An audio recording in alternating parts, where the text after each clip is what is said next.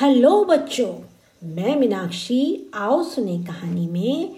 आज फिर आपके लिए एक कहानी लेकर आई हूँ। आज मैं आपको ले चलती हूँ मेवाड़। मेवाड़ बच्चों, राजस्थान का एक दक्षिणी हिस्सा है, जो आजकल उदयपुर और उसके आसपास के स्थानों से जाना जाता है। बच्चों, इंडियन हिस्ट्री में मेवाड़ अपनी वीरता, साहस, शौर्य और बलिदान के लिए बहुत फ़ेमस है। इस राज्य की बहुत सी अद्भुत कहानियाँ हैं। महाराणा प्रताप की कहानी कि कैसे उन्होंने मुगलों का सामना किया, उनसे युद्ध किया, इसी तरह से भामा शाह की कहानी कि भामा शाह ने किस तरह से अपना सारी वेल्थ जो थी, वो अपने राजा को दे दी कि दोबारा सेना खड़ी करो।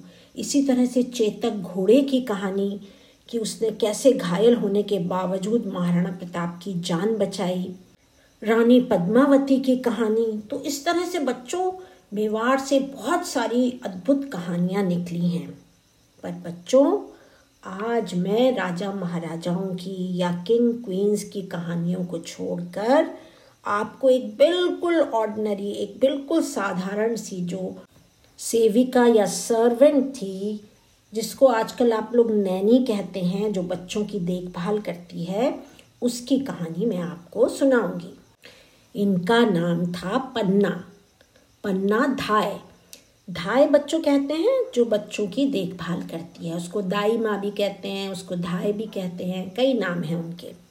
जानते हो बच्चों, पन्ना किसकी देखभाल करती थी? मेवाड़ के राजा राणा सांगा और उनकी पत्नी कर्मवती का एक बेटा था जिसका नाम था उदय सिंह।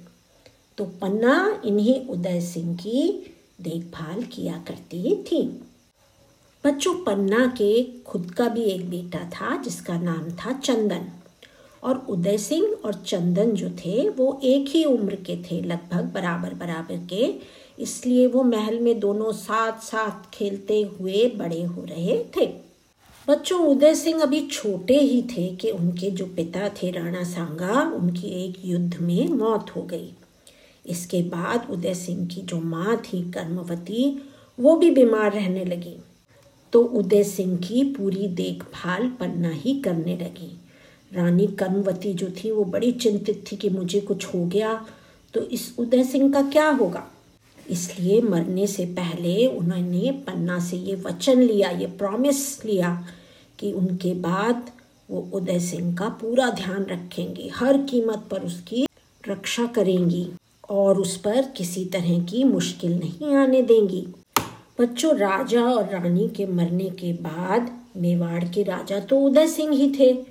पर क्योंकि उदय सिंह बहुत छोटे थे और पूरे राज्य का काम नहीं संभाल सकते थे इसलिए कुछ दिनों के लिए उनके जो कज़न ब्रदर थे, चचेरे भाई थे, जिनका नाम बनवीर था, उन्होंने राज्य का काम संभाल लिया। लेकिन बच्चों, बनवीर जो था, वो बहुत ही दुष्ट और क्रूर राजा था, बहुत ही क्रूअल था। राजा बनने के बाद उसके मन में लालच आ गया। उसने कहा, उदय सिंह को क्यों मैं राज्य दूँ? मैं ही इस राज्य पर हमेशा के लिए बना रहूँ। वो सोचने लगा कि उदय सिंह जब बड़ा होगा और अपना राज्य मांगेगा तो अच्छा यही है कि उसके बड़ा होने से पहले ही मैं उसे अपने रास्ते से हटा दूँ। मैं ही राजा बना रहूँ। बच्चों धीरे धीरे ये खबर महल में भी फैलने लगी कि बनवीर जो है, वो उदय को मारने का प्लान बना रहा है। पन्ना को जब ये पता चला कि बनवीर उदय सिंह को ज़िंदा देखना नहीं चाहता तो वो उदय के लिए बड़ी चिंतित और बड़ी परेशान हो गई। उसे हर हाल में उदय सिंह को बचाना था कि उस, क्योंकि उसने रानी को प्रॉमिस किया था कि वो उदय सिंह की पूरी तरह से रक्षा करेंगी। पन्ना हर समय अलर्ट रहती कि कहीं बनवीर जो है वो उदय के कमरे की तरफ़ न आ जाए। पर बच्चों, एक दिन क्या हुआ? एक सैनिक ने आकर बताया कि बनवीर जो है वो हाथ में तलवार लिए हुए उदय सिंह के महल की तरफ़ ही चला आ रहा है। वो ज़ोर ज़ोर से चिल्ला रहा है, कहाँ है उदय सिंह? कहाँ है उदय सिंह? तो बच्चों, ये सुनकर तो पन्ना घबरा गई, लेकिन फिर उसने धैर्य से काम लिया। उसको लगा किसी भी तरह मुझे उदय सिंह को बचाना है। वो इस राज्य का फ्यूचर किंग है और मेरी ये ड्यूटी है। मैंने रानी को वचन दिया है कि मैं उदय सिंह की रक्षा करूँगी। तो उसने जल्दी से एक बड़ी सी टोकरी मंगवाई बच्चों, और उसने उसको उस टोकरी के अंदर उदय सिंह को लिटाया और उस टोकरी को जूठी पत्तलों से ढक दिया। बच्चों, आप पूछेंगे पत्तल क्या होती है? तो पत्तल बच्चों, पत्तों की बनाई हुई प्लेट होती है। पुराने समय में लोग ऐसी ही प्लेटों में, पत्तों की बनी हुई प्लेटों में खाना खाते थे, और खाने के बाद सारी जूठी पत्तलें जो थीं वो बाहर किसी जगह पर फेंक दी जाती थी। फिर उन्होंने अपने एक विश्वास पात्र ट्रस्ट वर्दी सैनिक के साथ उदय सिंह को चुपचाप महल के बाहर भिजवा दिया। महल के दरवाजे पर एक सैनिक ने पूछा भी कि, इस टोकरी में क्या है? क्या बाहर ले जा रहे हो? तो उसने दिखा दिया कि, मैं तो जूठी पत्तलें उठाने आया था और ये देखो, मैं तो वही बाहर फेंकने के लिए जा रहा हूँ। इस तरह बच्चों पन्ना ने उदय को महल से बाहर किसी सेफ़ जगह पर चुपचाप पहुँचा दिया। अब बच्चों दूसरी तरफ़, बनवीर आएगा तो कोई उदय सिंह की जगह तो होना ही चाहिए। इसलिए पन्ना ने जल्दी से अपने बेटे को उदय सिंह के कपड़े और उसकी सारी ज्वेलरी, उसके सारे आभूषण उसको पहना दिए और नींद में ही उसको उदय सिंह के बिस्तर पर लिटा दिया ताकि बनवीर को ये पता ना चले कि ये उदय सिंह है या उसका बेटा चंदन है। बच्चों, क्योंकि दोनों ही एक सी ही उम्र के थे और दोनों का ही डील डॉल भी एक सा ही था, इसलिए चंदन भी अच्छे कपड़े और गहने पहनकर किसी राजकुमार जैसा ही सुंदर लग रहा था। और उधर बनवीर नशे में धुत कमरे में घुस आया और तलवार निकाल कर बोला कि कहाँ है उदय सिंह? पन्ना ने बनवीर को समझाने की बहुत कोशिश की कि तुम्हें राज्य चाहिए, तुम राज्य ले लो, मैं उदय सिंह को लेकर कहीं चली जाऊँगी, क्योंकि वो अपने बेटे को भी खोना नहीं चाहती थी।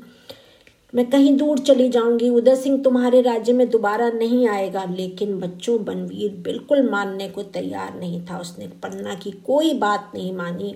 पन्ना बहुत रोई, गिड़गिड़ाई, बहुत उसने प्लीड किया। पर बनवीर ने तलवार के वार से अपने रास्ते के कांटे को हटा दिया। इस तरह बच्चों पन्ना धाय ने अपने बच्चे की कुर्बानी देकर अपने फ्यूचर राजा की जान बचाई। इतना बड़ा बलिदान, इतना बड़ा सैक्रिफाइस देना कोई साधारण बात नहीं है बच्चों। पर पन्ना साधारण कहा थी, वो तो असाधारण थी एक्स्ट्रा ऑर्डनरी थी। इसीलिए तो बच्चों, आज भी हम उसकी कहानी पढ़ते और सुनते हैं। और दूसरों को सुनाते हैं। अपनों के लिए तो हर कोई जीता है, पर दूसरों के लिए इतना बड़ा सैक्रिफाइस इतिहास बना देता है। मेवाड़ के इतिहास में पन्ना का नाम आज भी गोल्डन अक्षरों में लिखा जाता है।